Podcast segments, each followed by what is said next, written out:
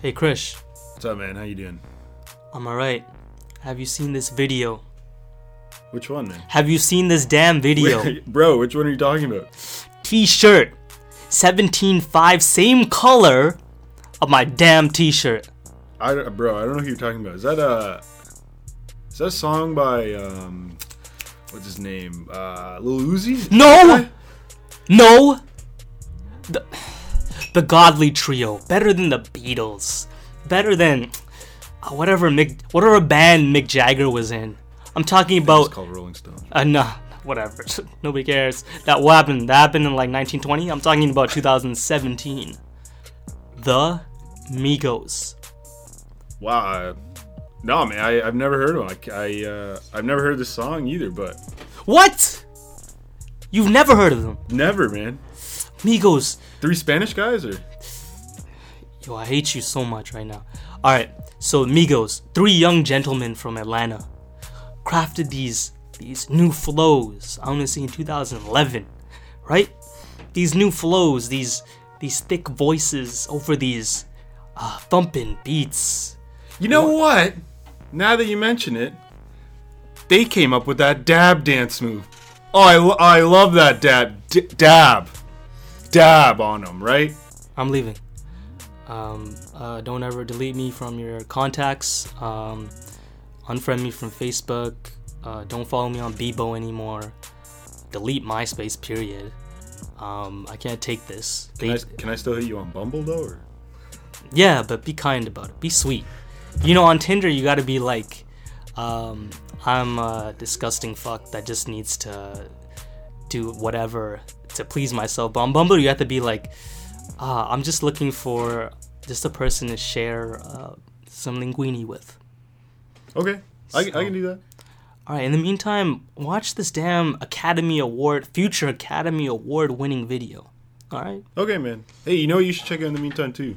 It's this podcast called High Top Flip Flops. Whoa. Segue. What's going on? High Top Flip Flops, episode 12.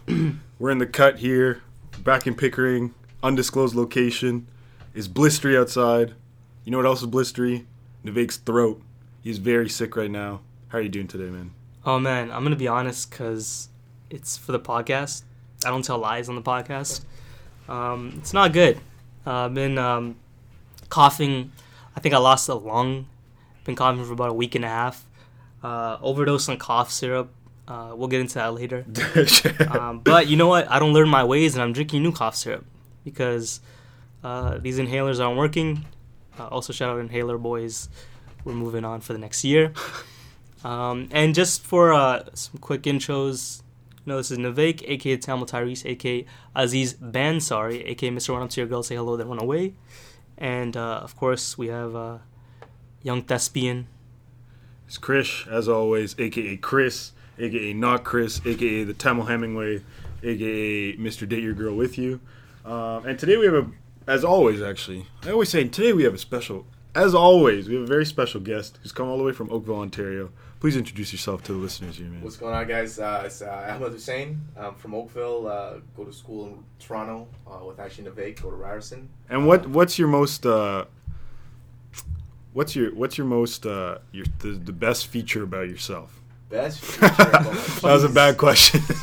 Job, job interview, man. Yeah. Uh, what can you just state uh, the your three most three strengths and three weaknesses about yourself? You want my social insurance? Yeah, number? yeah. Please. Let's do. say you're in a situation with Susie, and Susie just does not leave the store. Okay, so crazy story. So uh, a friend of mine, Sid, Sid Bala, he told me that uh, in an interview that he did um, for a bank, uh, it's a pretty like intense job, but they asked him. As speci- or, like they basically were just like as explicitly as you can get. How many Facebook users do you think or are there in Canada? Not do you think, but how many Facebook users are there in Canada?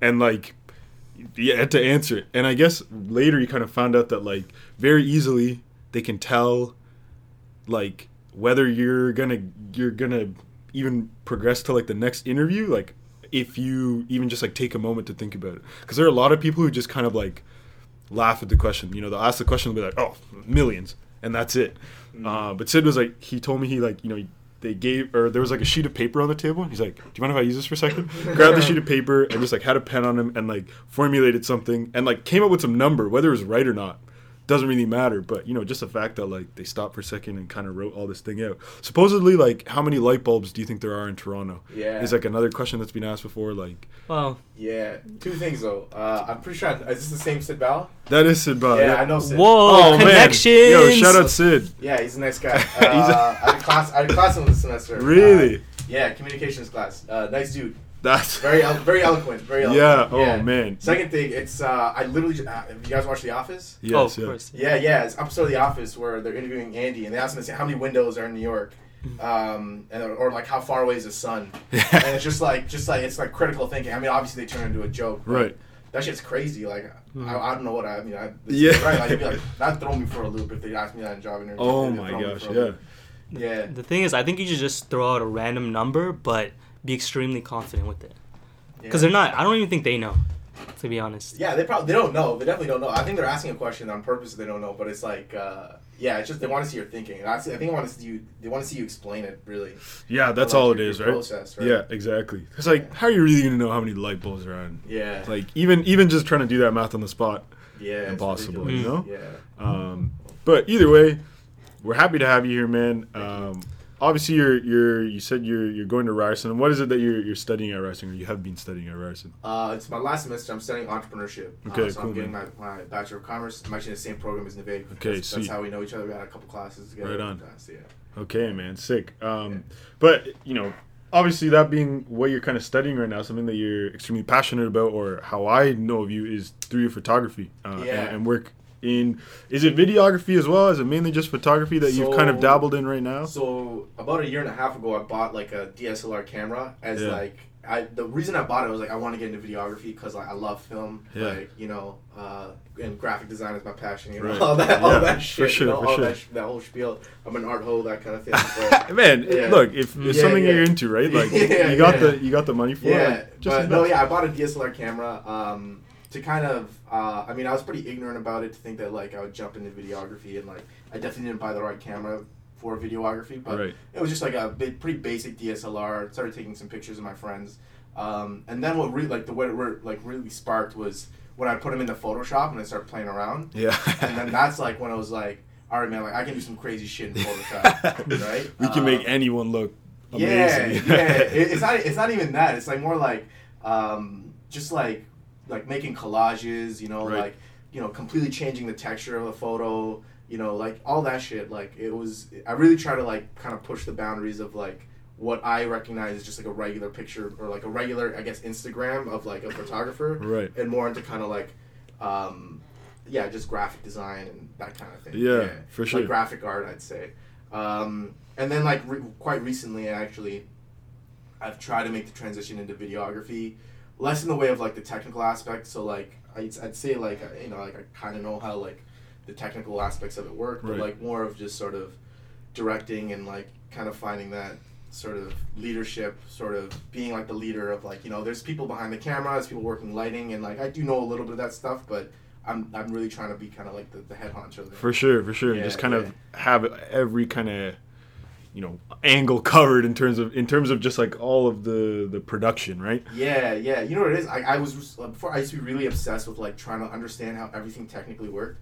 But I thought about it, I'm like it's like unrealistic of myself and like I don't care how like how lighting works, you know? Like I just I want the end result, right? Like I want the lighting to look good or like Right. you know, I want like the, the, the ISO to be set like on the right amount on on the camera. Like, Right. I don't care what ISO means, you know. Right. I, I just want things to look good. Right. Um so like I mean to a certain extent obviously you got to learn stuff and you got to like understand Right. but at, at the other end, like you, you also gotta just like leverage your circles and like Yeah. you know, there's people who are passionate about that. People who are ex- like have the expertise. So it's like let them handle it. You know, Right. You It's- know, like if you if you can like take the creative direction and like you can be the like you know, sort of the leader there, then like Right. why not? Right, especially yeah, especially when uh, when maybe what what you envision can be articulated to someone who who doesn't know exactly what it is, or maybe maybe you can't, but they have that they have enough knowledge for them for you to be like, yeah, I want like the Yeah, light yeah, to yeah, come from yeah, here, yeah, whatever it yeah, you know. Yeah. Um, and then they're able to translate that for Oh, you, right? Um, and it also just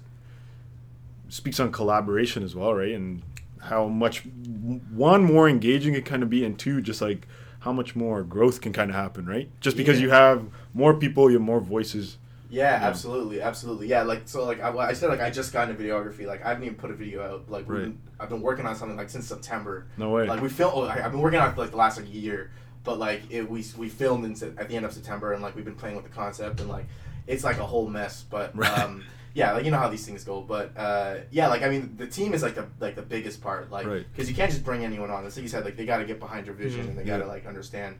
Um, and like you said, like when there's too many voices, like it's like you, it's so hard to right.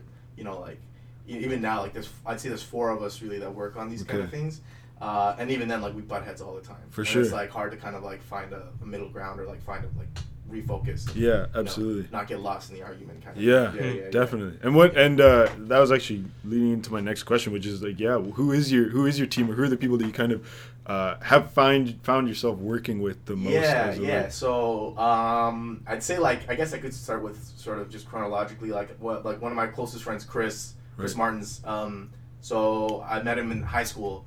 So like, yeah, we've just been friends since high school. Um, and like you know, like when you grow up with someone like that, like you're always experiencing the same things. You know, like we'd see movies together, or like you know, like we'd listen to the same music. We'd be like, hey man, like check out this song or check out this album. So like it was kind of we were exposed to the same things. So Right. like we kind of became the product of the same environment. Of course, yeah. Um, so like me and him have always been sort of creatively inclined. Right. So um, the, him uh, and then I went to U of T for two years, uh, University of Toronto, actually the Mississauga campus. Right. Uh, and there I met one of my, my close buddies now named Venkat, Okay. um, uh, Venkat Ravindra. So he's like he's like in the crew. He's winning right now. Like he's Yeah. like he's a close. Like he he dropped out of UTM. Uh, he's going to fashion like fashion and marketing. I think at um, George Brown. Right on. Um, he's like he's full time at committee members, but like he uh, um, yeah, like he's like yeah, he's like full time there. He's like a really integral part of the team. right. But like o- obviously he spends a lot of time with us on our, creative projects. Mhm. And then like the newest addition was um, just so I, I work retail, so like one of my buddies um, he goes to television production, and this is kind of I was touching, I was touching on this before, but uh, like just the technical ac- expertise. Yeah. We kind of brought him on. His name's Aaron Sandu, but Okay. um, yeah, yeah. So you met him at work? Yeah, I work. I work at Chapters actually. Nice. Mm. man. So yeah, so um, he just got hired last year. I've been there for like three, like forever, three and a half years. What's the deal with uh, people just like coming and like sitting and reading books for like hours? Are they allowed to do that, or do you have to like enforce them to leave? Okay, well it depends on the store, but um, like stores like Square One, they're like not with that just because like they get a lot of they get like a rough crowd in there sometimes, and it's a Mm. lot of like bus goers because like right outside the bus like go bus station. So like it depends on the store, but like the whole thing with like Indigo is they're trying to really promote that whole like experiential retail. So like Ah, the fact that people feel comfortable enough to like just pop a squat on the ground and just read a book read a book. it actually like it's very like it's like the fact that we can make them feel that comfortable is like we're winning you know Popular Indigo's thing, one. yeah, fair enough. yeah This is the how long are the closing procedures? uh half an Yeah. hour really? You still get it done what with all those people? I'm assuming they're just. uh, we close at 10 which is like a ridiculous time for like Hmm. something like a chapters to close because Yeah. like by 9 o'clock like there's no one is on a sunday we close at 9 S- people assume we're closed after 5.30 so we have like 10 customers like Close at nine on Sunday. yeah it's Damn. ridiculous Damn, yeah. yeah That's so horrible. between like 6 and 9 like those three hours we have like maybe like 10 customers You're running laps. man. Yeah, so like That's all the wild. closing, like really the closing procedure is putting shit back. Yeah. Um, Mm. you know, like like putting books back and magazines back that people just like take and leave places. Um, and then like just some like obviously cash procedures, but like that just usually doesn't take that long. yeah. Oh, real Yeah. quick, sorry. Um, I just want to talk about the vision The vision. because, Yeah. like, Sure. uh, I want to say this was last week or maybe even the week before, but um, I was in the the studio um, with uh, with Vidusin. Shout out Vidusin. He's making music. He's making some some powerful songs Yeah, under. V two, Mm. and uh, Jensha as well. She's like she can sing. Yeah, she was on the last last podcast. Shout out to uh, Janisha. Yeah. And Vidusin asked her, "Hey, um, what what chord do you sing in?" And she was like, "I don't know what that is, but I can sing." Or she didn't say I can sing. I just added that because I know she can. Yeah. And then she just, and then she blew it out of the park.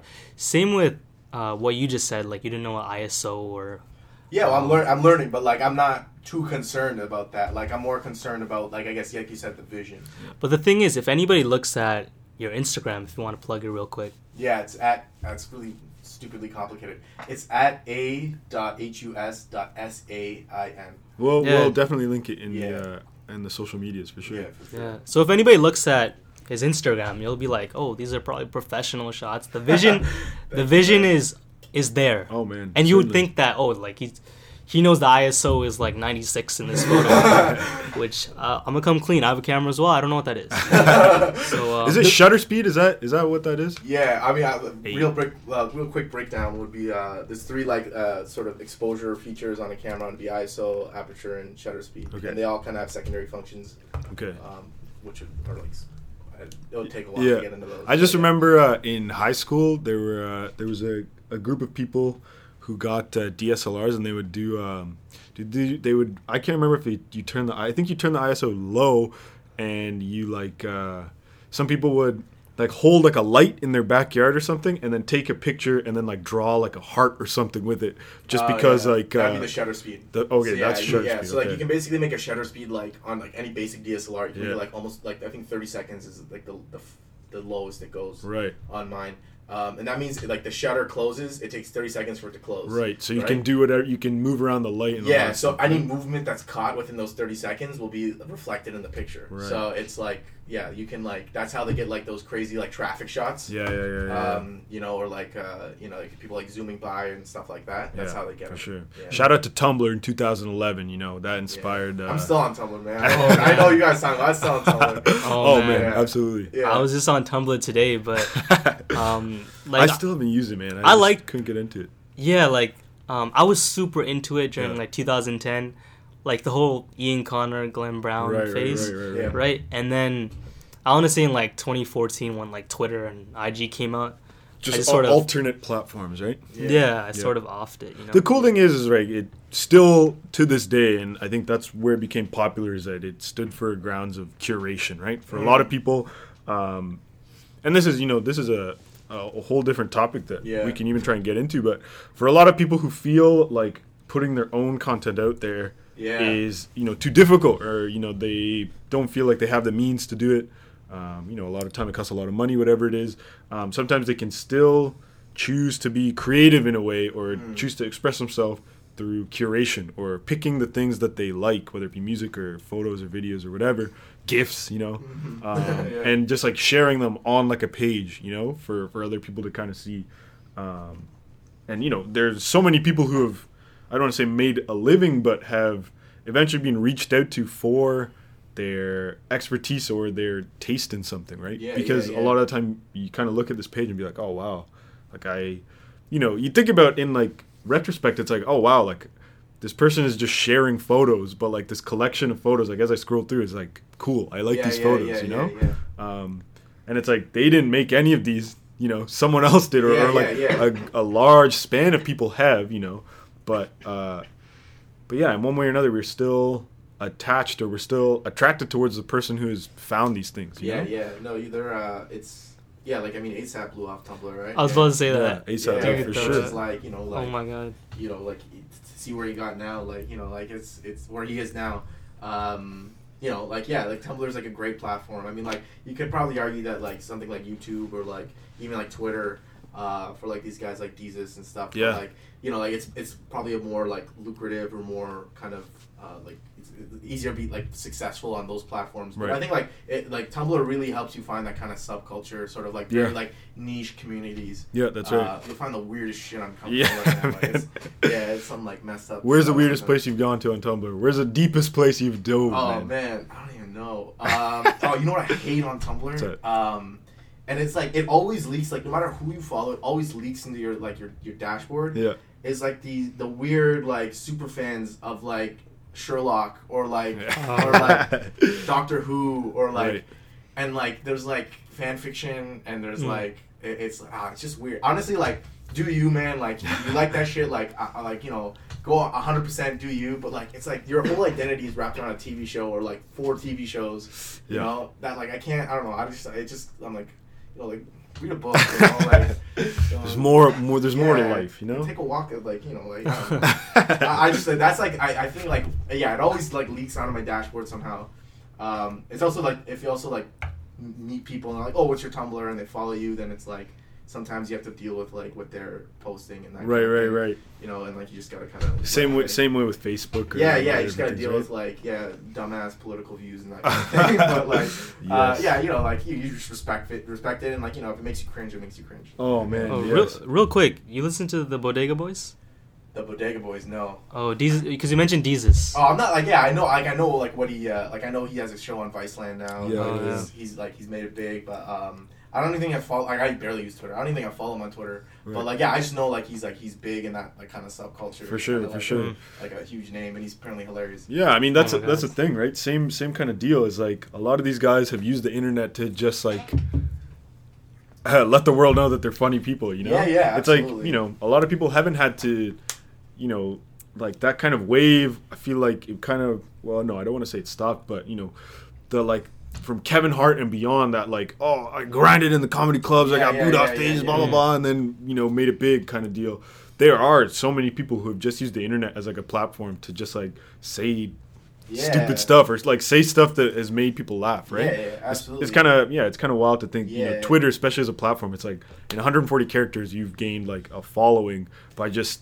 saying like whether it be like relatable stuff or just Yeah. like something s- super funny, right? Yeah. Uh, putting like a really hilarious caption on like a photo, Mm. um, which is kind of wild. Absolutely. Something uh, something you very briefly mentioned um, about you and your friend Chris, you know, kind of growing up Yeah, in, a, yeah. in a similar environment. Uh, I'm kind of curious to know. I think for a lot of the guests that we've had on our show, um, something that we have have never really dove into is just like your your upbringing, what your Mm. your your your you know even like your your time in high school. I feel like that's always like a, a pivotal part of who we kind of are, you know. Yeah, absolutely. Uh, and I'm and I'm super curious to know about what your upbringing is. You know, off um, before we started recording, you very briefly mentioned what uh, your hometown Oakville was kind of like growing up. And, uh, Yeah. I'd love for you to speak yeah, on that. so I actually, sure. uh, I guess up until a few years ago, I wouldn't even consider Oakville my hometown. Like I, Right. um, from ages like eight until fourteen, which isn't actually not even that long. Yeah, like eight until fourteen, we lived in Mississauga, or yeah, honestly, the timeline's fuzzy. But we, I lived in Mississauga for a lot of my like kind of uh, like I guess middle school, like late elementary kind Right, of right, age. right. Um, so like I love Mississauga, right? I love where we live. Like live right near Square One. Um, Yeah. you know, be- yeah, best area. Um, and then my mom's like, yeah, we bought a house in Oakville, and I, I was just Mhm. like, what the hell is this, man? Yeah. Like Mhm. moving out in the middle of nowhere. It's like all these white people. Yeah. You know, like none of them relate to my like Bollywood jokes. You know, Yeah. like, it was just, it was just like, it was like a, um, it was, I don't know, like it was kind of a sh- like a shitty buzz.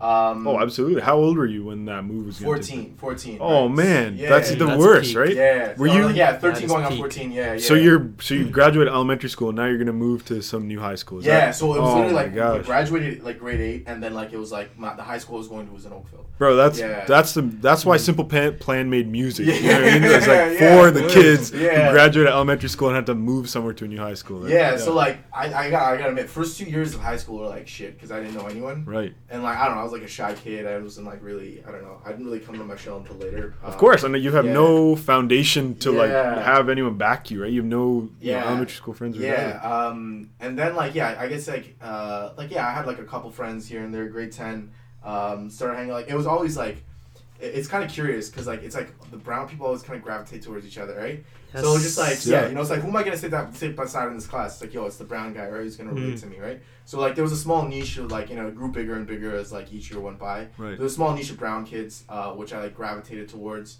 um, and like it was always like um, and like like looking back, I probably there was probably better opportunities of like playing sports and that kind of thing. I was Mm. never a big sports guy, Right, but like there was always like the the, the gym was open to play ball at lunch. right.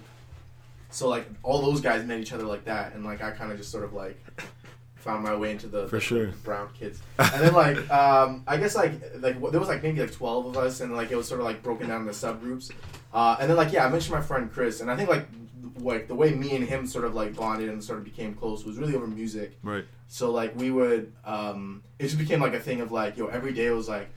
I'm gonna show him like we're gonna show each other like a Yeah. new song. Or, Yeah, you know, yeah, yeah. Like uh, uh we like we came up on Kid Cudi like grade 11 Right. Mhm. which was like what 2010 20 2009 2010 something Okay. like that um and like we were blown away like Yeah. that shit like to me Kid Cudi is like still like my one of my favorite artists of all time even Yeah. though like Yeah. last album was like you know, kind of weak. You know, Yeah. the one before that was like I didn't even listen to. you know, uh, but like the the first three albums, um, to me, like you know, like instant classics. Um, you know, like you know, like that whole like Travis Scott thing, like oh, you got me through high school kind of thing. Yeah. I Mhm. completely relate to that in the way like you know he was like singing shit that like it was it's the thing with Kid Cudi is like, a lot of people try to pinpoint like where his like why he's so relatable. Yeah. And I think it's like a lot of people when kids are feeling down, a lot of people are like, "Oh, I've been there," and you know, like I I know where you're, what you're going through, but like that's not genuine, you know. Mm. Yeah. But like this guy was just saying how he felt, and it was just like true. It was just honest. Right. So um, I bonded with a lot of my friends over like music, movies, that kind of thing. Yeah. Yeah. Yeah. Uh, and then yeah, kind of just went from there. Um, went to UTM for two years. Had no idea what I was doing Yeah. at University of Toronto, Mississauga. Wanted to do business. I was in English or some nonsense. Um, I hated it. I Yeah. was like miserable. I'm like, what? Is, why is this isn't for me? For sure. Um, transferred to Ryerson after my second year. Kind of had to start fresh, Yeah. but absolutely. um, you know, it was definitely the right choice. And like, Ryerson's a great school, and yeah. yeah. I definitely came out of my shell. One, I'd say from Ryerson, just because the amount of like group work I had to do, and the, like, n- like never before. Not even Really? like, like high school was ridiculous. No way. Uh, like yeah, the business program at Ryerson, I think is like, and Nuve can like speak to this. Oof. I think I think it's like a good, really well like rounded program. Um, and, and and also just working retail, I think it's like you're forced to like talk to people. yeah. You're forced to like you know For connect sure, with man. people, and like that's sort of like where I really came into my shell. Yeah. yeah that's sort of like a breakdown of where I'm from. Yeah, for Yeah. sure. Wait, so you didn't like the the last album? Uh, like called? Passion, Pain, and Demon Slayin'. Yeah. Uh, I like the Willow Smith song. I like the, the Andre Benjamin or Yeah. 3000 or whatever Yeah. he's going by Yeah. now song. Or songs, I should say. Surfing was good. Frequency was good. I don't know, like the vibe for it wasn't just, I wasn't, I don't know. I think just because, like, for me, it's like, I don't know, I just have such high expectations with, Yeah. with his past music. Um, and like, you know, it has a lot to do with, like, he could be releasing the same quality of music now. It could just be like, when I was 17 or 18 or 16 or however old was I, when I first listened to it, like that shit like resonated with me. Like Right. the person I was then was like that's exactly what I needed. Yep. Right? And like maybe this isn't what I need now as like a 23 year old. Yeah. Um, you know, or like maybe I'm past that. Um, it's like when you go back and watch your favorite movies, you know, you're like, man, what is this? This isn't that good. yeah, I exactly. watched The Lost World the other day or Jurassic Park. Oh, right, I right, was right. like, I love this movie as a kid and it's good, but like, you know, I, it doesn't resonate. why did I watch this every Yeah. single Yeah. day? you know? That was like the first three Fast and Furious movies. Yeah. for me. Oh, Yo, Yeah. man, Fast and Furious 2, ludicrous. Oh my god. You're that on that movie- way, That huh? bro. Oh my gosh, bro. just that whole movie. The second one, I don't know. Maybe it was just the colors or something It's as like a kid. kid. 'cause Like, I always, as the second one to me, I'm like, Vin Diesel's isn't even in this. So Yeah. how- why do I not watch this? Vin Diesel, you know? Yeah. I have a lot of uh, mixed opinion or bad opinions about uh, Fast and oh Furious man, like I look back on it now and I'm so embarrassed. Like I'm, I'm beyond embarrassed that Mm. that movie resonated with me. It was 100 percent just because it was loud. There were lots of colors, and you know, Man, Tokyo Drift, I think, resonated with like almost any 13 year old. yeah, Like, it yeah, was something like- about it, man. It, it was honestly, it was that like, un, like that underdog story, I think, of Yeah. a kid, like, just like, you know, getting the girl, getting the car. Oh, man, of You know, course. like really coming out. Oh, he's drifting. and then yo. like Han was just like the coolest character. oh, ever. exactly, Yeah, you know, exactly. like, so- and there's Bow Wow, man. Yeah. Yo, Bow Wow. with Bow his- Wow's in the film. With his right? Hulkmobile. Remember Yeah, that exactly. thing? Yeah. That thing was like the ugliest thing ever. He's like, yo, check out my ride. I'm yeah, like, it's like, oh really? oh my gosh, yeah, that like everything about the Fast and Furious is so bunky. Particularly Yeah. the fact that it's still going on and there's Yeah, more oh movies man, coming that out. next trailer looks ridiculous. Oh my gosh, Just just like a Oh, man. submarine or Yeah, something. I have no idea. exactly. You know, there's tanks and stuff. yo, we're gonna go drifting in Yeah. that submarine still, yo. They're, yeah, it's crazy. Man. Man, It's crazy. I know people that still say that Seven movie, Fast Furious Seven, when the scene where um, they split up, Oh no, they're like, "Oh, it's the saddest Well, moment Paul in uh, film history." I'm like, "Come on, my Yeah, G." so not a saddest one, but I'll, I'll, I'll, I'll say this: that was that shit was sad. yeah, That shit was sad. I was, I was definitely on the saddest shit ever. Yeah. Fucking um, Wiz Khalifa and whoever else that man, they, they nailed that sad. Oh, So- that's true. That's They true. nailed that. Man, song. they sat and watched that scene, that Yeah, 10, man. 10, like 10 minute scene, like over and over again in the studio. Universal, whoever just locked them in a room, they're like, yo, you're gonna come up with the saddest shit for this scene right here. Yeah, man. But- no, I'm gonna be honest. That shit was sad. it wasn't. It was okay. It was like it was sad for like a Fast and Furious. For sure. It was like yeah. It was yeah. It wasn't like Bambi sad. Yeah, you know? I still, haven't, I still haven't seen it. uh, To be honest with you, I've just seen the clip on YouTube. I, but I haven't Oh, either. I haven't watched the rest of the movie. Uh, But what ruined it for me was uh, a meme of Harambe sitting in the car. oh man, of- that shit'll really. really I was like, "Oh my god." gosh. See, like I still don't understand Harambe. Like I understand like what happened and like I know like like uh, whatever. Obviously, like I just don't understand what is like. How did people gravitate to something like that? Okay, this is my theory, and this is my theory that I think I've spoken about on uh, on like one of our earlier podcasts too. And it's kind of like the scariest part about the internet. Um, one, it's the the like amount of people exposed to like one thing. Two, it's how accessible it is for your like opinion or your joke or whatever to be shared out there. Um, which in turn kind of like desensitizes like the masses and and three like how long something can kind of stay out there to make everyone desensitized to it. Like you think about the at the base of what this is, it was like we all know who fucking Harambe is and, and the incident Yeah. that happened at the Cincinnati Zoo.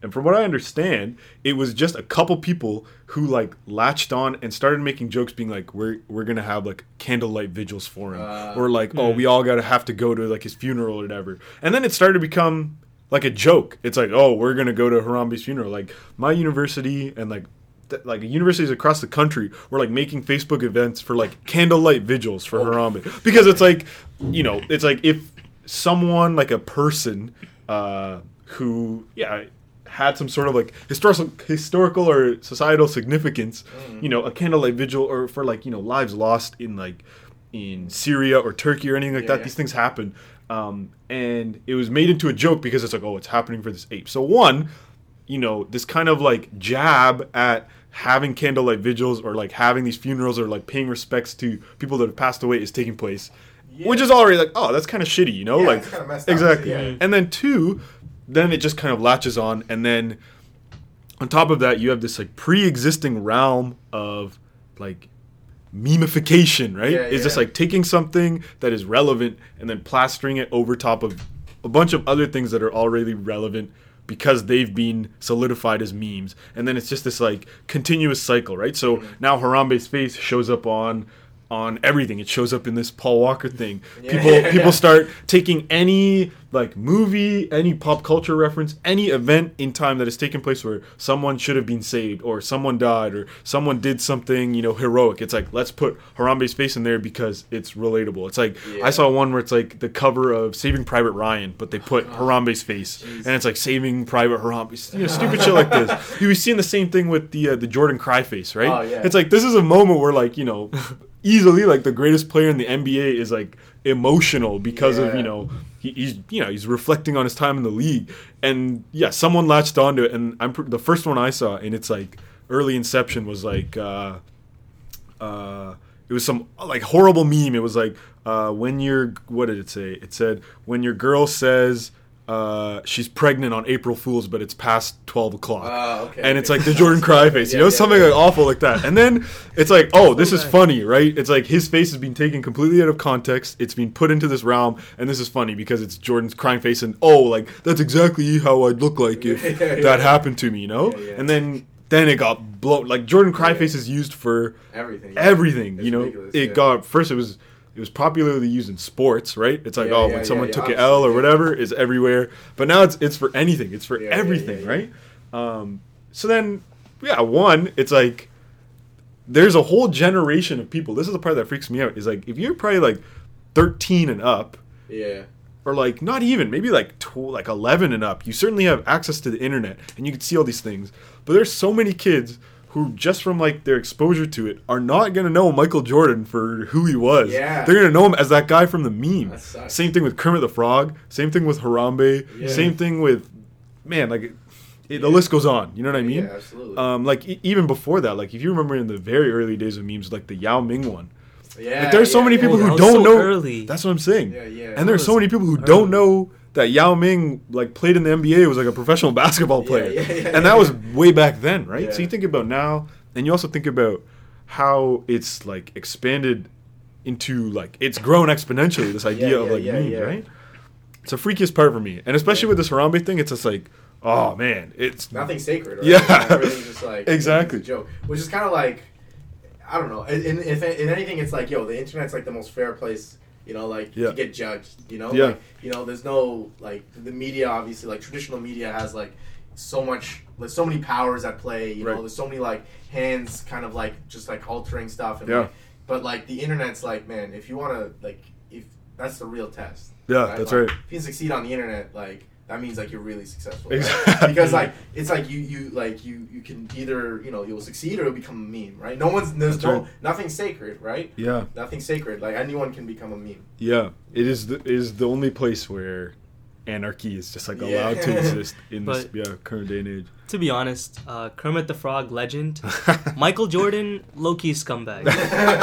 Uh, if anybody, just Google him, Wikipedia him, look into his history. Like he did some scumbag stuff. Yeah, you're still gonna buy his shoes uh, next month though, right? Oh, All right, the um, the ones, the Royals are dropping right, and that's the only Jordan I like. So they're dropping in May. So I'm about to save up. Thirsty. We're gonna put a drop in there. I'm gonna I'm gonna be there. I'm gonna raffle every store, and then I'm just gonna keep them in my closet. Oh, and then you're gonna burn then- them, right? Because he's a scumbag, and you're gonna make a, a protest about that. Uh, no, I'm gonna sell them for fifteen hundred in a couple months, but just admire them Yeah. for the Okay, moment that I have them. Fair you know? enough. Resell, right? Resell sneakers. Who's the real scumbag, Navik? Uh, Michael Jordan still is. what's what's his what's his low light? What's his low light really? Like, what's the one that sticks out to you in your head? I don't want to drop it on the pod, but Yeah. one thing I know is is him gambling over um, like a 19 year old virginity. What? So that's that's just one. I've never heard of that. I've never heard of That's that either. Crazy. No oh way. yeah, yeah. In high school, I had a lot of time, so I was always reading up. Like Yeah. when we had that computer lab, I was just reading. So, um, so when once you listen to this pod, uh, go home, do some research on your on your hero, yeah. your favorite person. Yeah, I take that back. I mean, I mean, I knew he was a like a trash talker and he's kind of scumbag on the court, uh, but I never knew it got that serious. So uh, Yeah. I got some research to do myself. So yeah, I got a question. I got a question actually, because like this kind of um, this it reminds me of something that kind of bugs me, and it's like it's this whole like idea of like the problematic fave thing. You Mm. guys hear this online all the time, Oh right? yeah. Uh, and Please, like, please do explain this though, because I don't think I've heard it as. So like, um, it's kind of the idea that like, like, uh, like for example, like Johnny Depp is problematic, right? Because like you know, like he has all these allegations of you know like domestic violence. That's right. Yada yada, so on and so forth. Um, that one's kind of pretty serious. I'm trying to think of someone else a little more like uh, Jennifer Lawrence. Okay. She's like like on the internet, people hate her because Yeah. she's like problematic because Right. she's like like super white white feminist. Like Right. a lot of people are really sort of.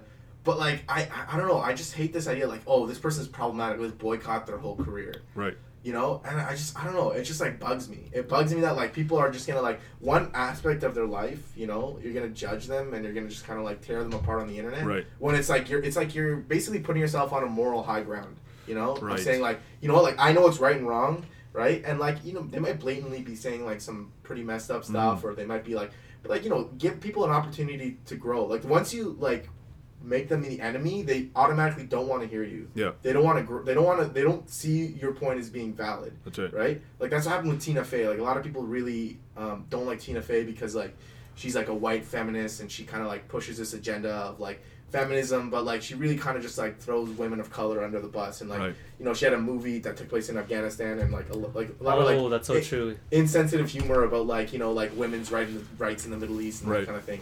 Um, but like the internet just, just hated on her, Mm. and like it was just like she's like yeah like I'm just gonna ignore the haters, which is like the like the obvious thing to do, right? You hear hate on the internet, and you're like I'm just gonna ignore that. Yeah. Whereas like you know instead of calling someone problematic and writing them off. You know, you need to like start a discussion and really like Right. have that opportunity to like sort of have a back and forth. Yeah. Absolutely.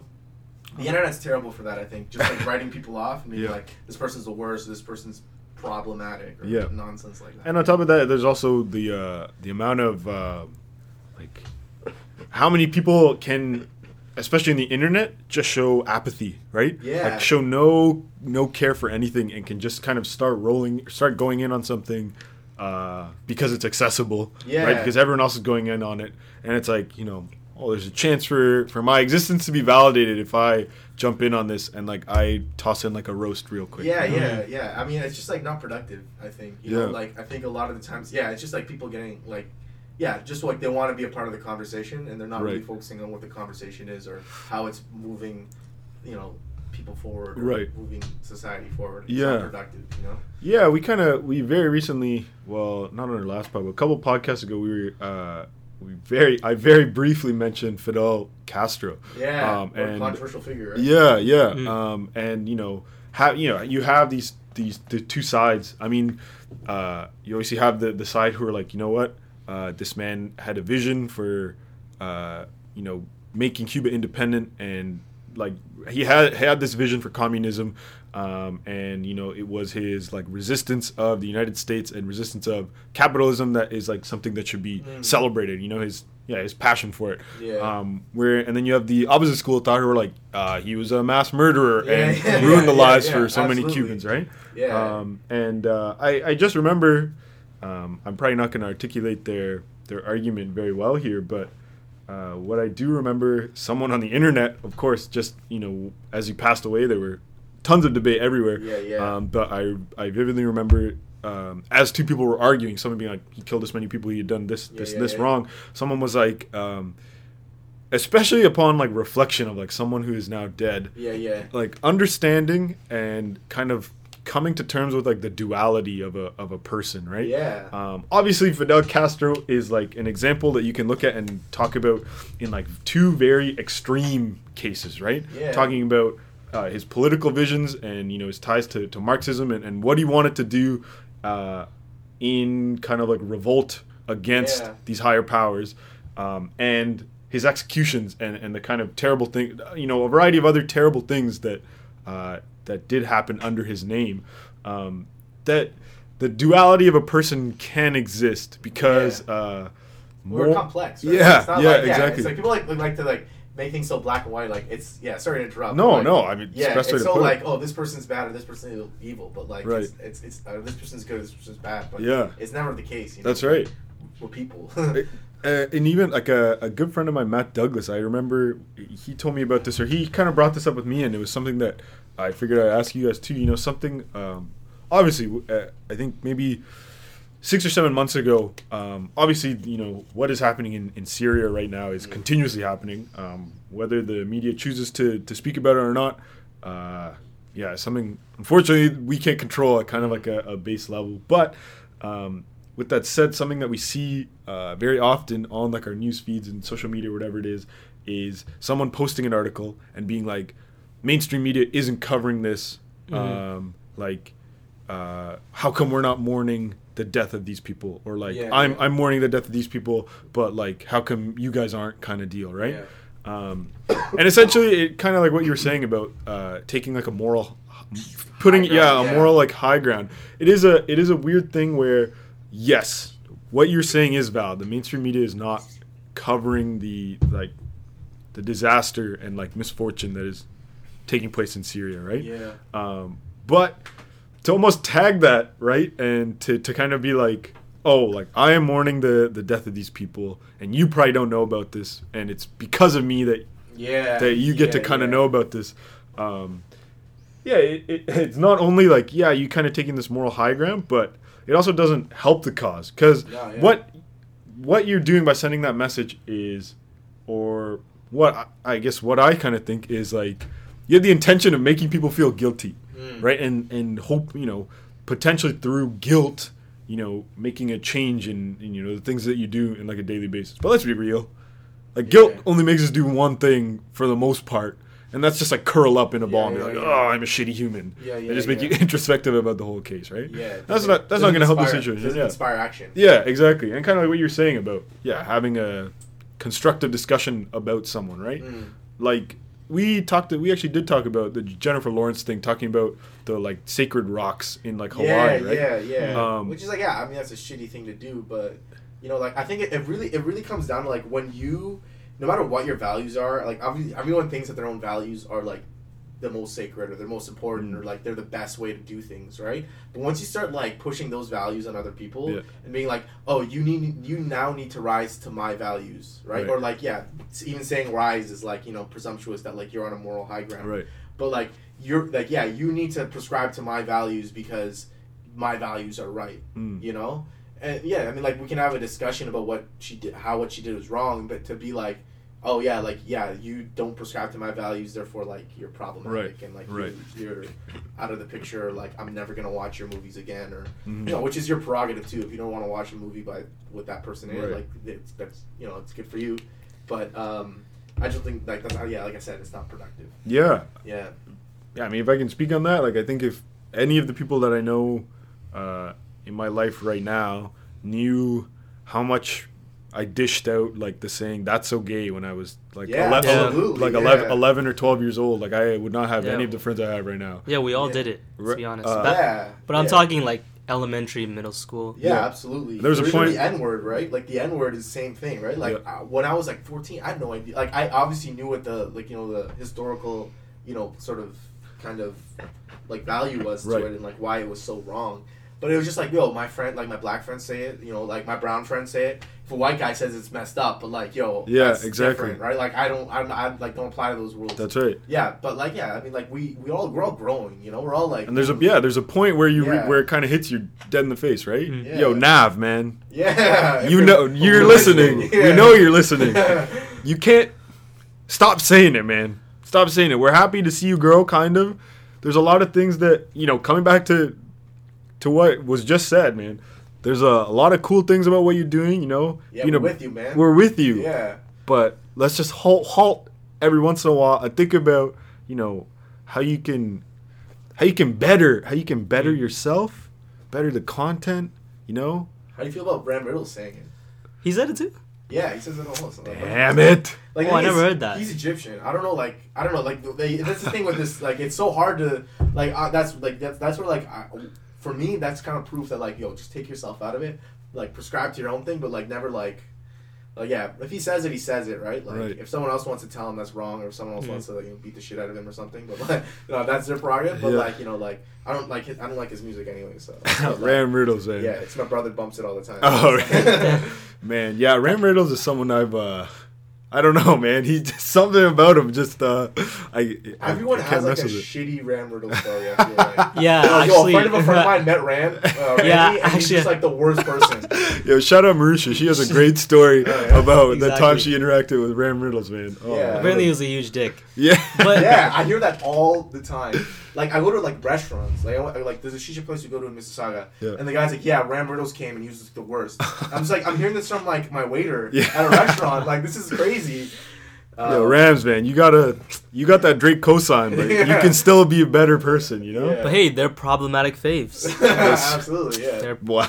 I think Ram's Ram's sound is kind of kind of new when it dropped. Like the the video was all odd. Yeah. Like I kind of like that that Oh, concept. Superman video. Yeah. Yeah, Sweeter Yeah. Man video. I mean, there are songs that I uh, can't listen to for the rest of my life, but there are actually some songs that I kind of like. Yeah. Like there's a song he dropped, Sharina, which I actually listened to.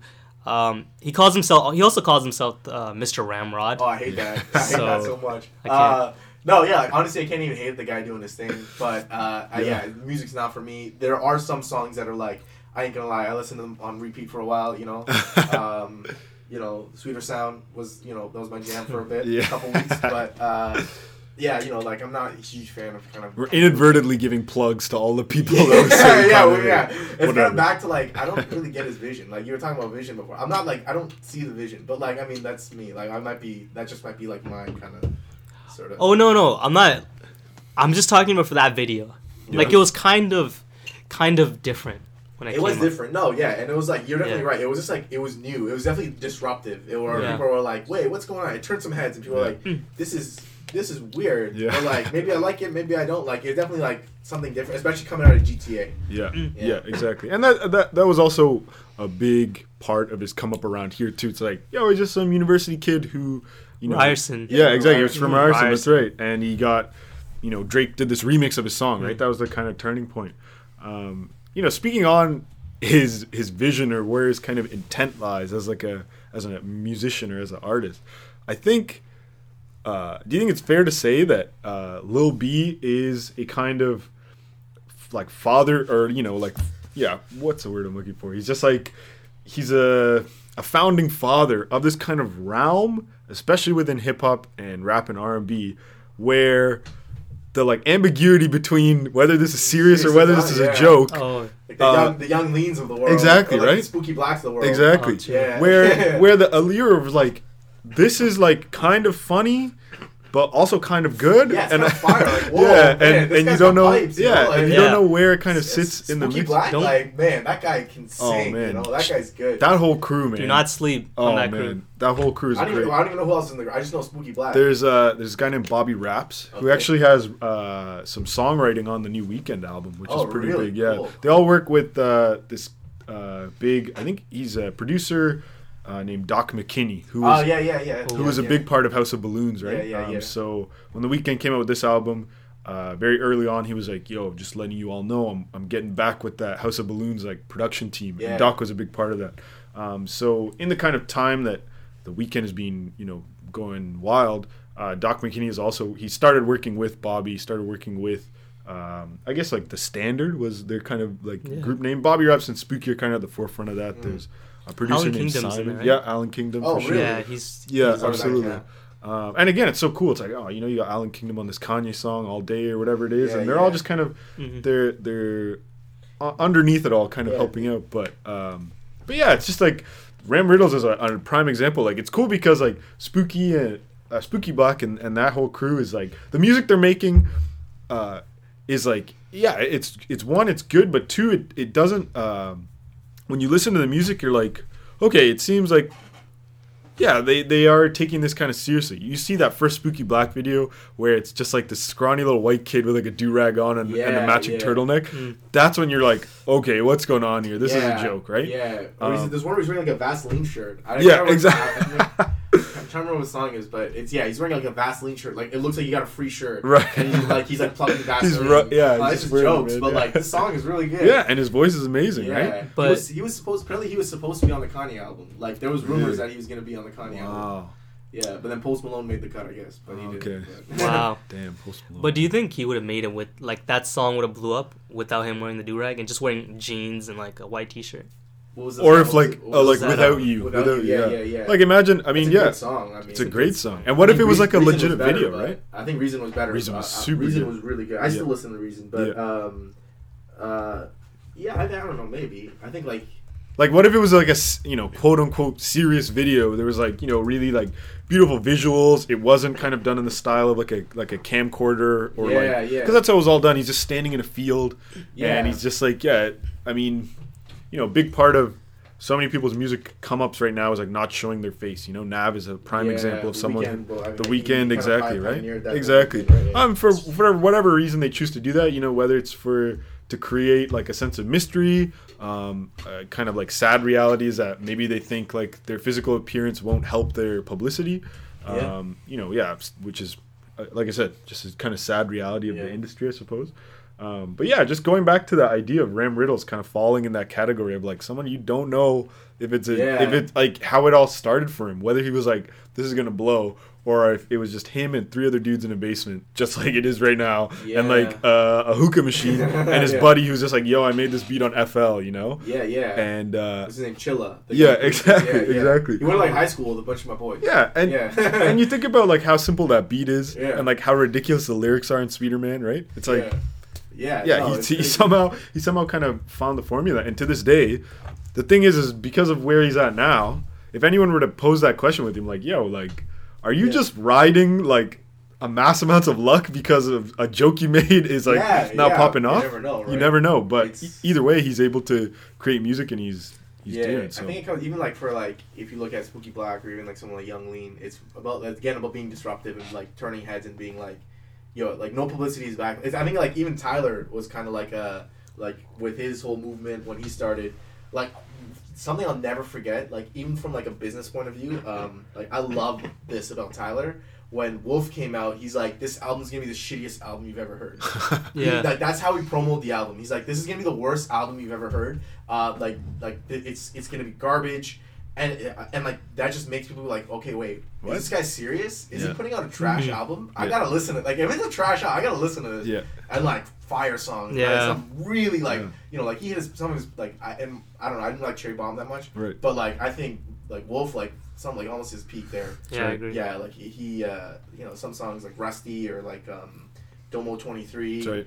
Jamba. Yeah, yeah. I think like he really like yeah, that amazing album, right? Yeah, absolutely. Uh, and like yeah, you look at the album cover and it's like him holding an inhaler wearing a wig or something. Yeah, like that. yeah, Something, exactly. Like, ridiculous, you know. And then you watch like the Tamale video and it's Yeah. just like Oh. three minutes of like just like like just like ludicrous videos. Pure ADHD. Yeah. Yeah. and then like and then the last minute is like answer, and it's like him like smoking a cigarette on a mic, and it's like this is the most like raw like you know like vulnerable Very thing intimate I've ever thing, seen. yeah.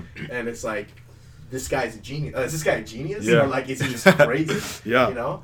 Um, yeah, I love Oh, Tyler. man. I, like, I'm not even a huge fan of his music. I just love Tyler. Just him as Yeah. a person. yeah, I love Tyler. I, like I, re- I'll respect that guy like forever. Yeah. Mm. Yeah, He know? really did it all on his own. Yeah. yeah Like he created an empire. Like what? A magazine, um, an Clothing. app, clothing, music. He put like six people on. They have their own careers. Yeah. Yeah, Um, The fashion show. you could argue like like Frank's career wouldn't be the same without Tyler. oh yeah. Yeah. Yeah, that's probably like yeah, you definitely are. I mean, like you know, he probably would have found his own way, but Yeah. like you know, I think he, he like Tyler and Frank definitely like pushed each other. Oh, for like sure. it was like a it was definitely like a team effort there. Earl as well. yeah, you? Earl as well. All those guys. the right? internet, I love the internet. Yeah. Oh, my great, goodness. Yeah. Um, yeah, I don't know. The rest of the camp I'm not too familiar with, Right. unfortunately, but like uh, it seems like a lot of talented dudes. Oh, absolutely, Yeah. absolutely, and yeah, just the the idea of them all kind of working together and having Tyler at the forefront of it, being so uh, committed to, as we keep, yeah, we keep talking about the vision, right? Yeah, Or- or whatever it was for them, being these kind of like suburban kids from California, right? Uh, yeah. and kind of being stuck in there too. It's just like a such a common theme in so much of Yeah. this stuff, right? Like all across the board. Yeah. Um, something you also kind of mentioned earlier was like uh, uh, your interest in film. Obviously, not Yeah. necessarily uh, uh, making it right now. There's obviously a lot of projects, but uh, this past year, 2016, was was a Oh, pretty man. decent movie for for films. right? Yeah, What man. uh, what were some of the the big ones for you? Recently, like I've been like scrambling because I gotta get to the theater, man. Like I gotta like I- yeah. like next the next like week and a half, like before school starts, or like I don't know how much time's left, but uh, I, I want to see La La Land. Oh yeah. I really want to see um, what was the other one? Manchester by the Sea. Yes, I really yeah. want to see Moonlight. I really want to see Lion. Right. Um, I saw a couple weeks ago. Um, I saw Arrival, which if you haven't seen that movie, go watch that movie. Really? Eh? I think uh, it's po- arguably one of the best movies um, of 2016. Really? sure. Have you seen the movie Melancholia? Have you heard of that movie? Uh, I have heard of that. Who's? I think it's uh, Kristen Dunst, Kristen Dunst, or something Yeah, like that. yeah, yeah. A lot of people, the few people that I do know who watched it, said that uh, it was kind of like a rehashing of that. But I haven't seen either of them, so I'd be. Oh, really? Yeah. Um, th- this kind of idea, uh, from what I understand, right, of this like you know uh, extraterrestrial presence kind of being yeah, there, yeah. but none of it is very. Ex- none of it is explicit. It's all just this kind of like this haunting idea of like it being there, right? Yeah. So the director of Arrival, um, like he, like he, so it's Dennis. He's, I can't pronounce his last name. It's a French last name. He's French. from Quebec. He's Canadian, right? Really? Which is did like know man. Canadians blowing up everywhere, Yeah. right?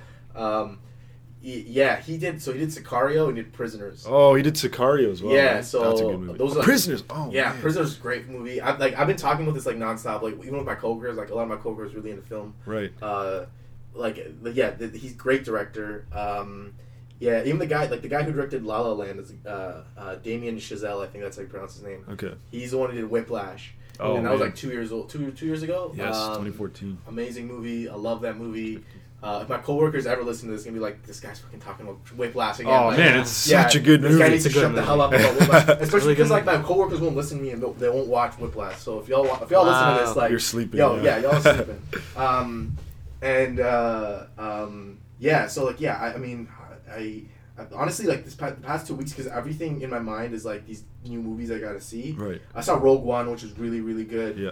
Uh, earlier this year, I saw The Nice Guys, which is really good. Nice. Yeah, I haven't seen that um, you guys, did you guys see that one or no? I have not Uh, yet. No, it looks good. though. that's uh, yeah, it's Ryan Gosling and um, Russell Crowe. That's right. Yeah. So it's directed by Shane Black, who did um, he he did the third Iron Man. Uh, he did all like all the Lethal Weapons. really. Yeah, he's really into like the whole buddy cop kind of motif. Yeah, but this He- one looked like in terms of Lethal Weapons and Iron Man, like this one was in terms of like production, it was definitely a lot more low key and a lot more like comedy focused, right? Yeah, have you seen Kiss Kiss Bang Bang? Yeah. Yeah, you've seen that one. Shane Yeah. Black as well. Okay, So okay, it's okay. almost like he took the same motive for that film and just completely redid it. Right. It's like kind of like um, L.A. uh, missing girl, uh, these two like reluctant cops, like cop esque Right, sort of right, characters. Like one's like a PI, the other one's like I I don't even know what he does. Yeah. And they get together and they're like looking, they like kind of push into this together, uh, and it's just yeah, like it's like you know, it's like it's, it's it's it's not like the best film, but like it's just really well done. Like he's really perfected what the whole buddy cop. Yeah, yeah. So, I'm a trying to think- niche for sure. Yeah, I'm trying to think what else uh, I saw 2016 that was. And if not 2016, like a movie that came out this year, like what are some films that have kind of resonated with you? Um, Over I also I? I'm at the TIFF theater, and I don't know if the event is still on, but they had the Spirited Away. Oh, um, nice man. the the Hayao Miyazaki. Right, right, um, right. Sort of, uh, they had like an event where they showed like a, like all of his a bunch of them. I do remember that happening. Yeah, Yeah. so I saw Princess Mononoke. oh um, man, amazing just the best, film. man. Just the best. And like watching on probably like one of like it was like film wise, like I was like this is amazing. You Yeah. know, like to see that on a huge like on a big screen, um, I loved it. It was amazing. Um, so that was like I saw that last week. Um, what else?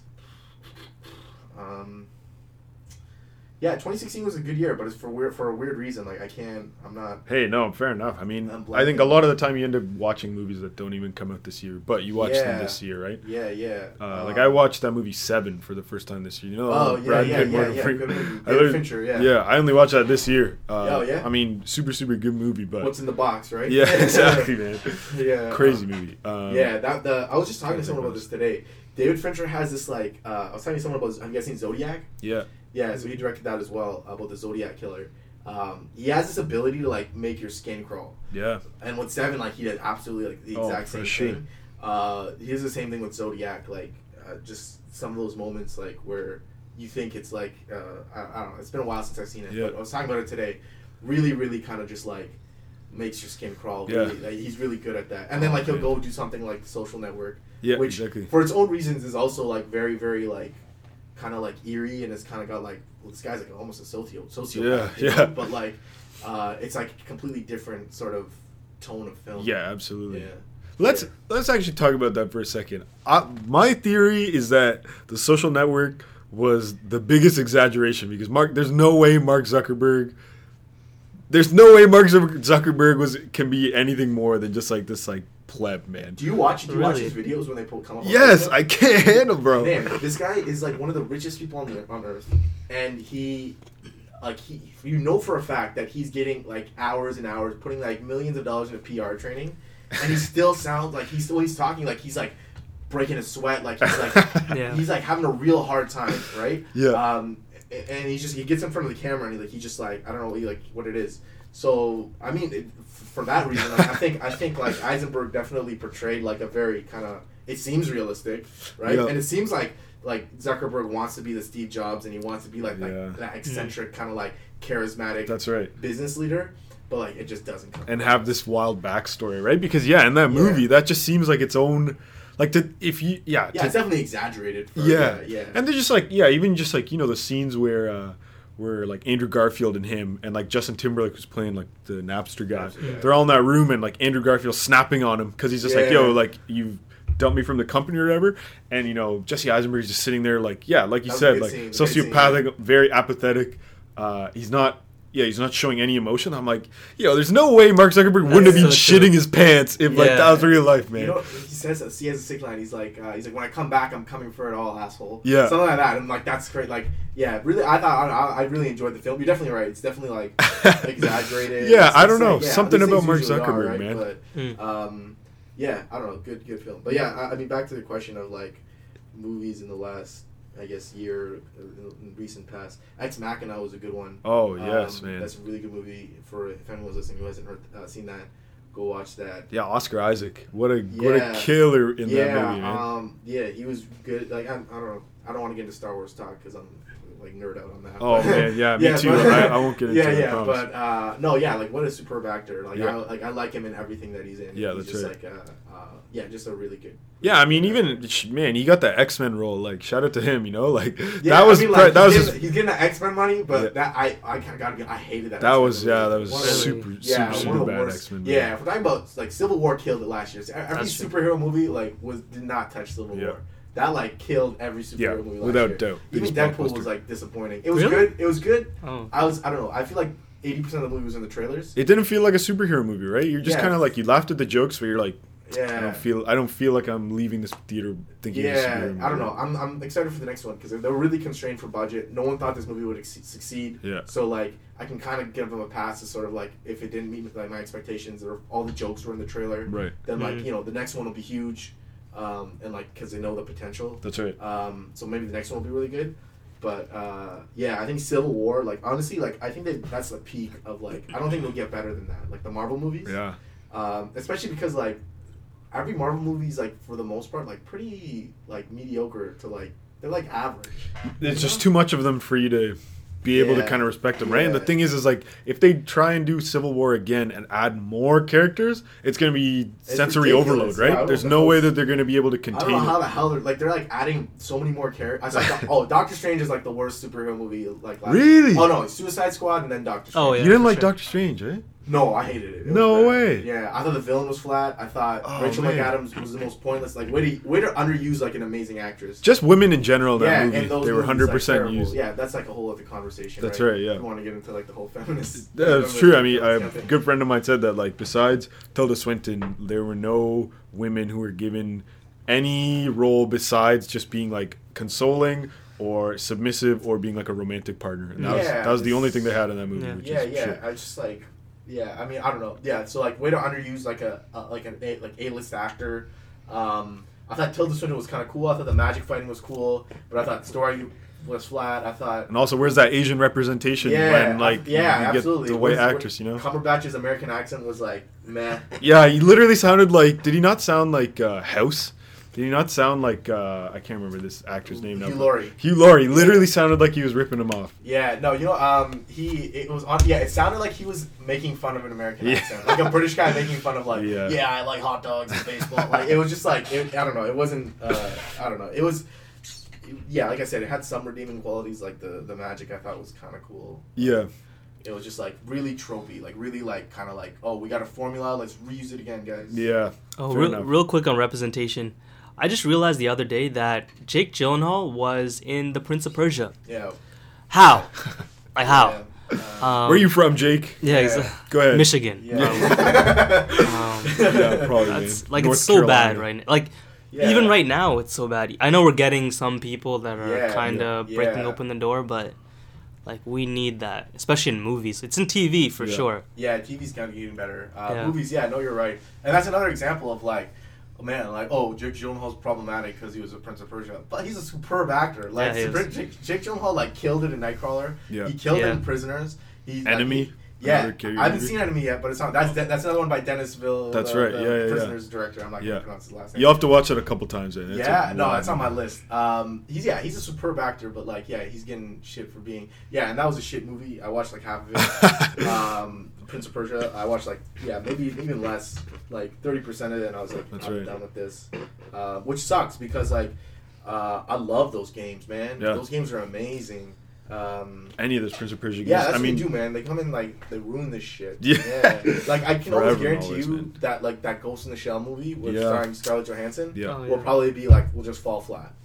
Yeah, Yeah. I, I, you know, there's a little part of me that hopes that it comes out super good, but again, it's it's still a, a defining kind of point of the movie, right? Yeah, it- I gotta watch like the source. I gotta watch like the originals. Yeah, like, kinda, those- I gotta go back and watch. all of that anime is like is a, a trip. I mean, yeah, anyone listening, if you haven't watched it, at least take a gander into it. I think uh, Yeah. a lot of cool philosophical and uh, just kind of like, yeah, societal or social theory kind of behind a lot of what is written. Yeah. Um, a lot of like self identity. I mean, just the, the title in itself, right? Uh, Ghost in the Shell. Um, yeah, has a has a lot of cool kind of background talk, um, Yeah. which I think is pretty sweet.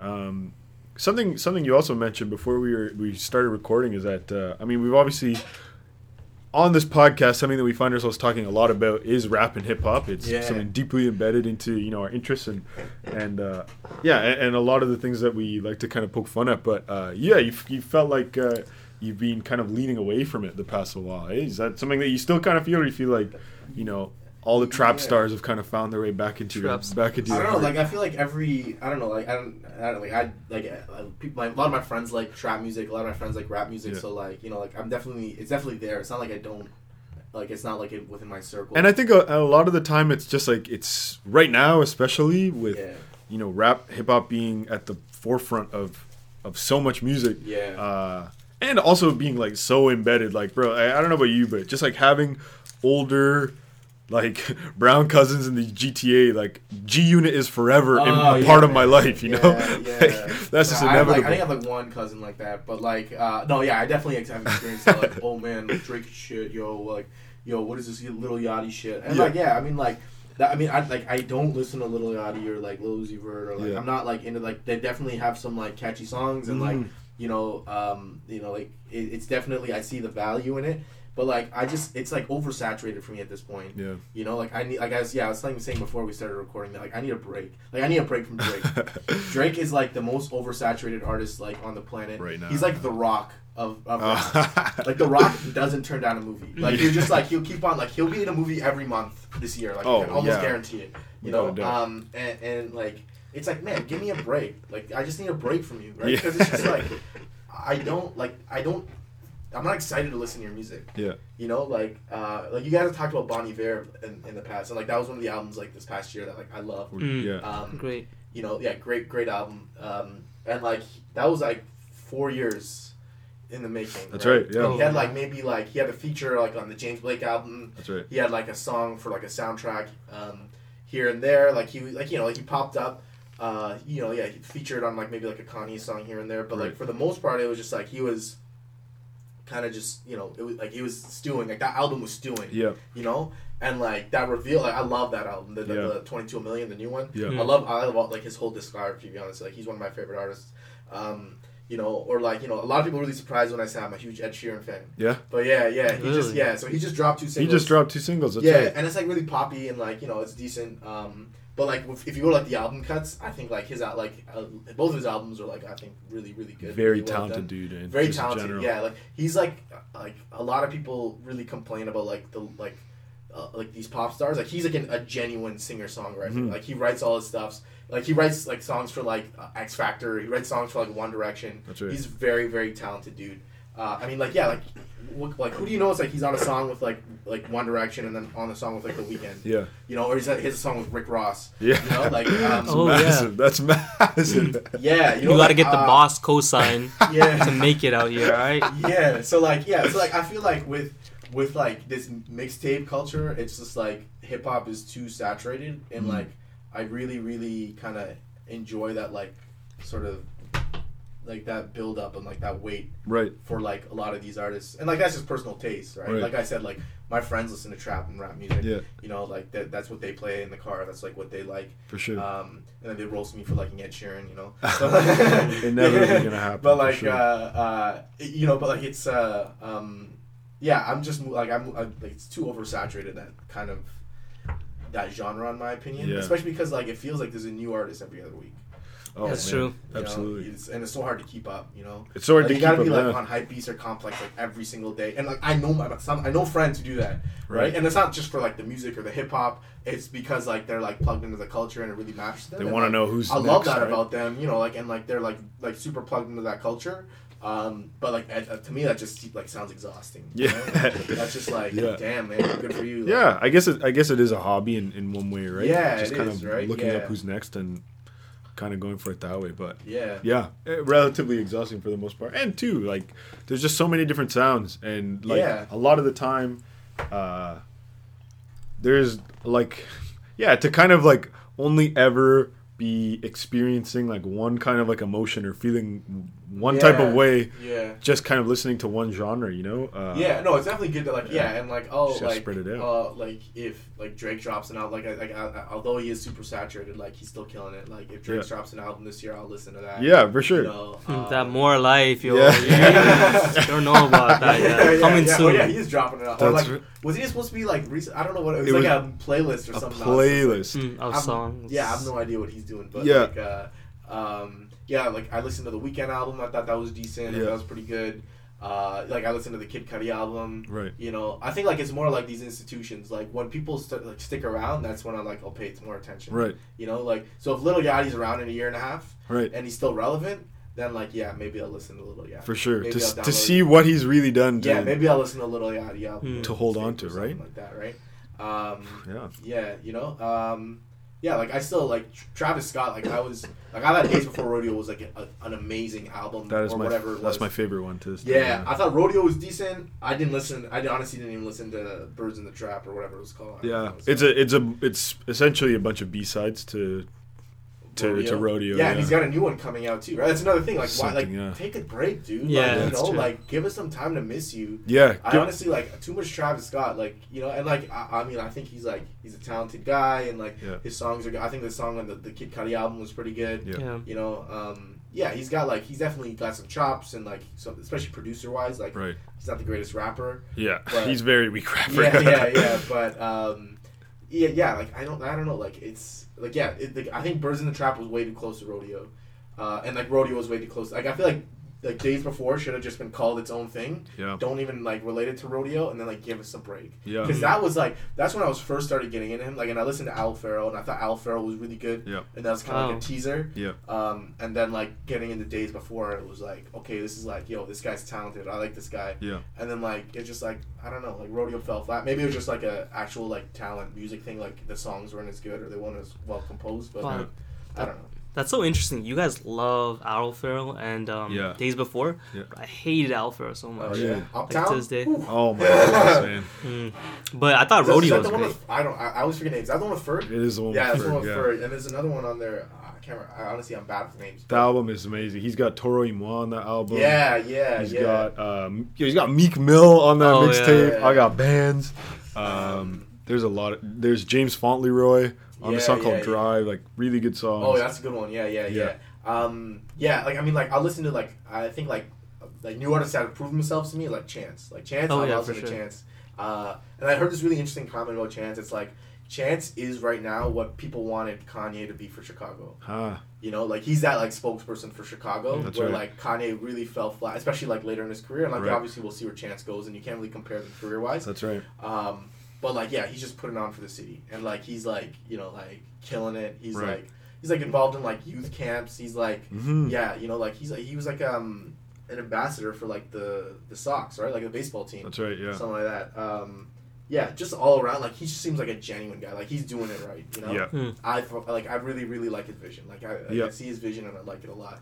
And I thought like um, Acid Rap and Coloring Book were both quality. quality Right. Both great. The kind of like his his like positive outlook or kind of like ideas are all just they're practical Yeah, right? Like, yeah, yeah. I mean, yeah. If you want to talk about the uh, the kind of like Kanye uh, comparison, then it's like it's a little bit different. Uh, just because uh, Kanye has a vision board that says he wants to make moon boots yeah, yeah, and, yeah, yeah, and hoverboards, you know. Yeah, Where. I'm sure in the back of Chance's mind, you know, there's a good chance that he just wants to like, you know, maybe like run like a youth program for Yeah, creative yeah, writing, you know. Yeah, which are like things that he's done, you know, and that's Yeah. one, it's practical, Yeah. and two, to like find funding and, and get publicity for it is like a very possible Yeah, thing. yeah, yeah. Moon boots, different story. Yeah, you do you guys want to get into Kanye? Like, do we have, do we have Oh. time? Like, oh. do you have, or you like, I don't know, like, like, hey, we always love hot takes, man. I don't know, man. I don't. know. I just like, I, I, I feel for the guy, man. Like, I just like, I want to, I, I want him to be like, okay. Yeah. I want him like, I want like, cause like, you know, like uh, for anyone, right? Everyone says like he's such a huge part of like,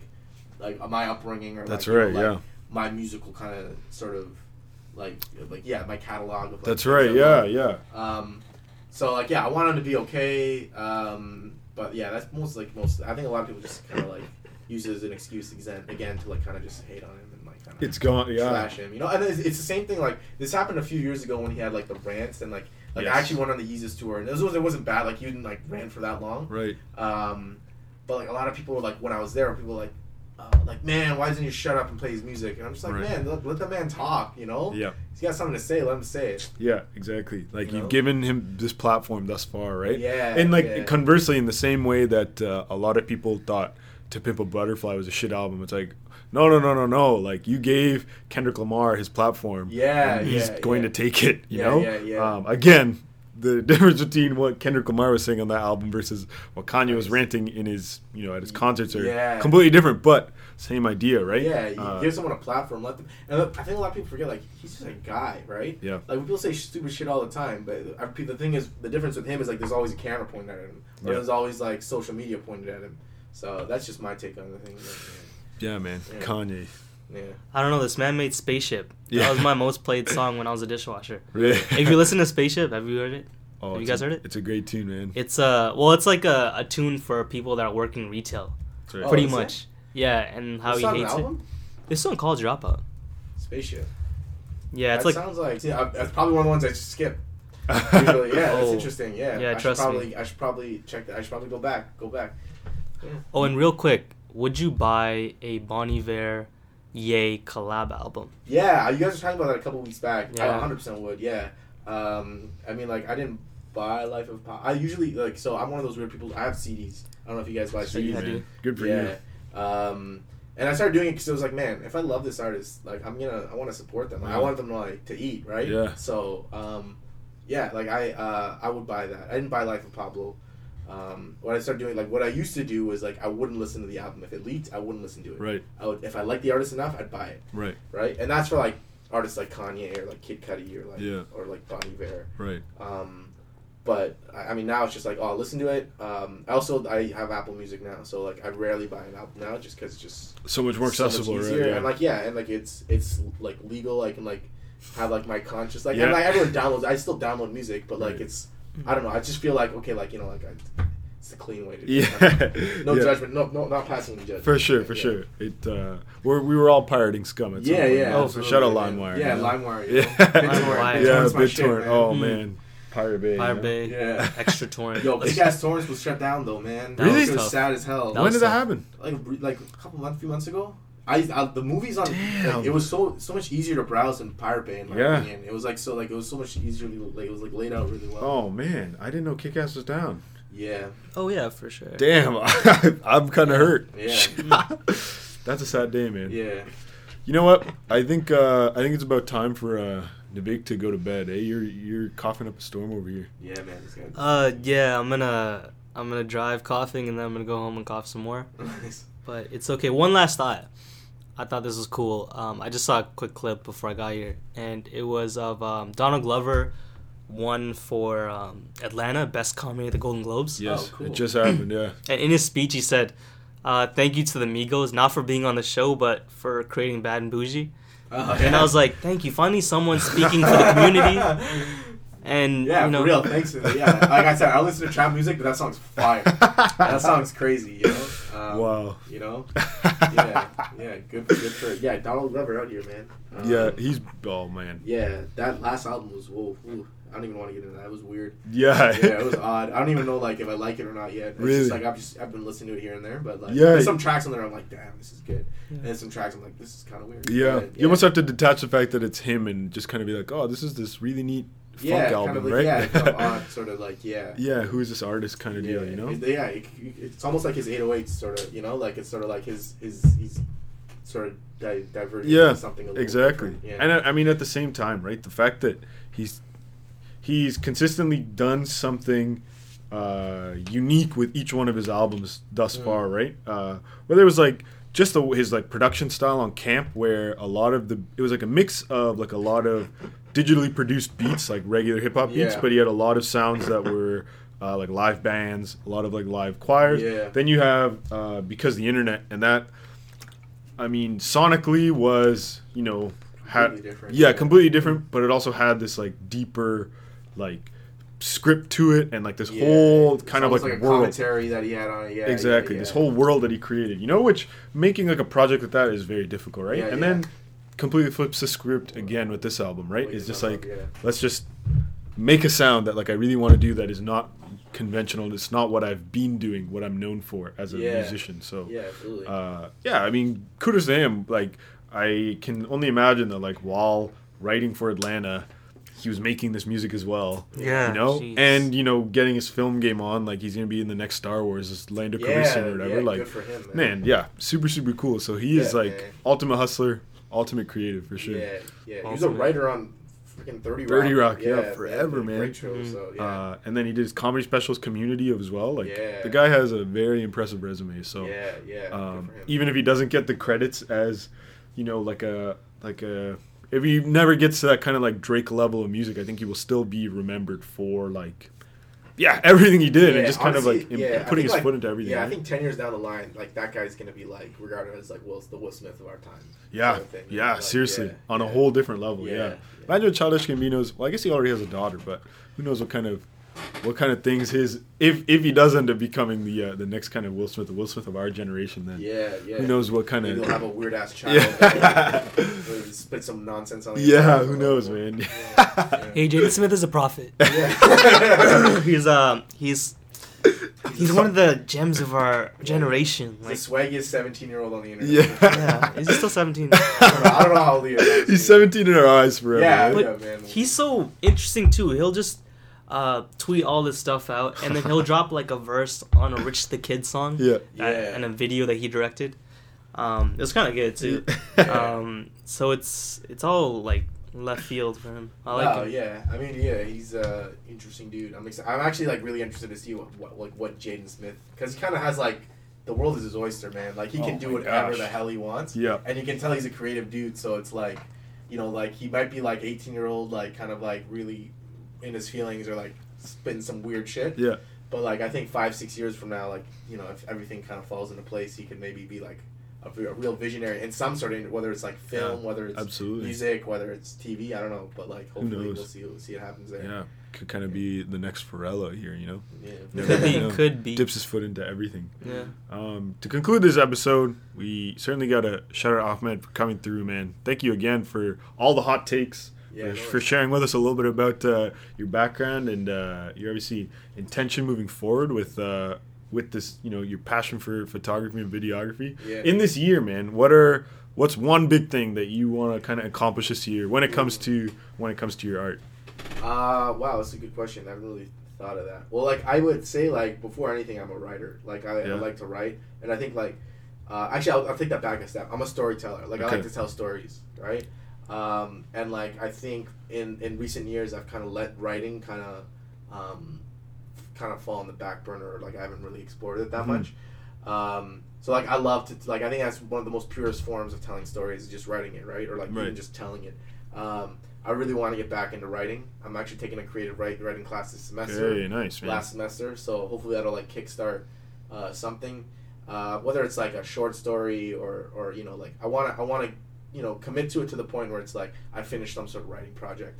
Right. Um, you know, and that's sort of where I'm at there. And uh, yeah, yeah. No, thank you guys so much for hel- ha- like having me. oh, Um, man. you know like it's um it's always cool to just sit and chat about sort of For like you know like the culture what's going on you know, Yeah, you man. know ram, ram mr ramrod and Mr. shit, you. Ramrod. Ah, Yeah, Yeah. this legend once tweeted, "If I was Punjabi, my name would be Ramin Deep." Oh man Uh, jeez Yeah, uh, yeah th- that alone just speaks to uh, yeah the magnitude of this creature. You know. yeah but no yeah thank you again for having me oh, Uh, thank you for coming out. yeah. I know it was a trek. Yeah, seriously, Yeah, from sounds like a Oakville to Pickering, man. yeah man no worries it's uh it was uh it was a pleasure being here Of course. Say that yeah And uh, whether it be your writing endeavors or, uh, or or more photography from from your end, we're certainly gonna uh, let the people see the Instagram account as well. Hopefully, Yeah, they can follow you on there. yeah Um, and uh, until next time, Navik, do you have anything to say to the people, man? Hey, just um, just drink a lot of water. Um, if you're coughing, know that I cough as well. Inhaler Boys is strong this year. Um, if you want to talk to anyone, uh, if you're going through that, make sure you just uh, DM me any platform. Follow me on that email, Navika Hotmail. Uh, uh, family doctors are also uh, trusted and potentially advised for uh, for coughs. And, But if you need advice, just hit me up. All right, thank you. High Top Flip Flops, episode 12. One more thing, Go uh, available on Google Play, SoundCloud, and iTunes. Yeah, we're going to get that uh, Red Bull sponsor for next episode, right? Yeah, yeah, Red Bull, uh, Hanes t-shirts. Benylin, too. Uh, Benylin's alright. Nesta Water, come through. Ay, well, it's that straight rat. I would kill the dress like I was dressed to kill. Fuck that though. Either way it go, I'ma be the illest person here. Them hoes just like their hair. Yeah, you bought it, but still it was never real. Whisper in my ear, all that cliche shit I wanna hear. Yeah, yeah, make that hoe say yeah. Kill that pussy and tat a tear, cause I'm a walking chandelier. Turn your hood into a title match. Tables, ladders, chairs. I was gone, never there. I'm a myth. Fucking a genie, make a wish. Switch, flip on these normal motherfuckers that be thinking inside of the box. Pussy talking, pussy walk, it'll be running back to me. Reel them in, then I send them back to sea. If you miss, then send them back to sea. If plan A don't work, then back to sea. Back to weed and bring a black for me. And if it's blasphemy, then my niggas gon' blasphemy. Ay, the weed we smoke so good. I wouldn't ever wanna rap about it. Sex so good, she don't ever wanna live without me. Girl, I doubt it. You was saying the same shit about that nigga that I stole you from. Call her ex boyfriend, like, thanks, bro. I owe you one. Ha, yeah. She would kill the dress like she was uh, dressed to kill.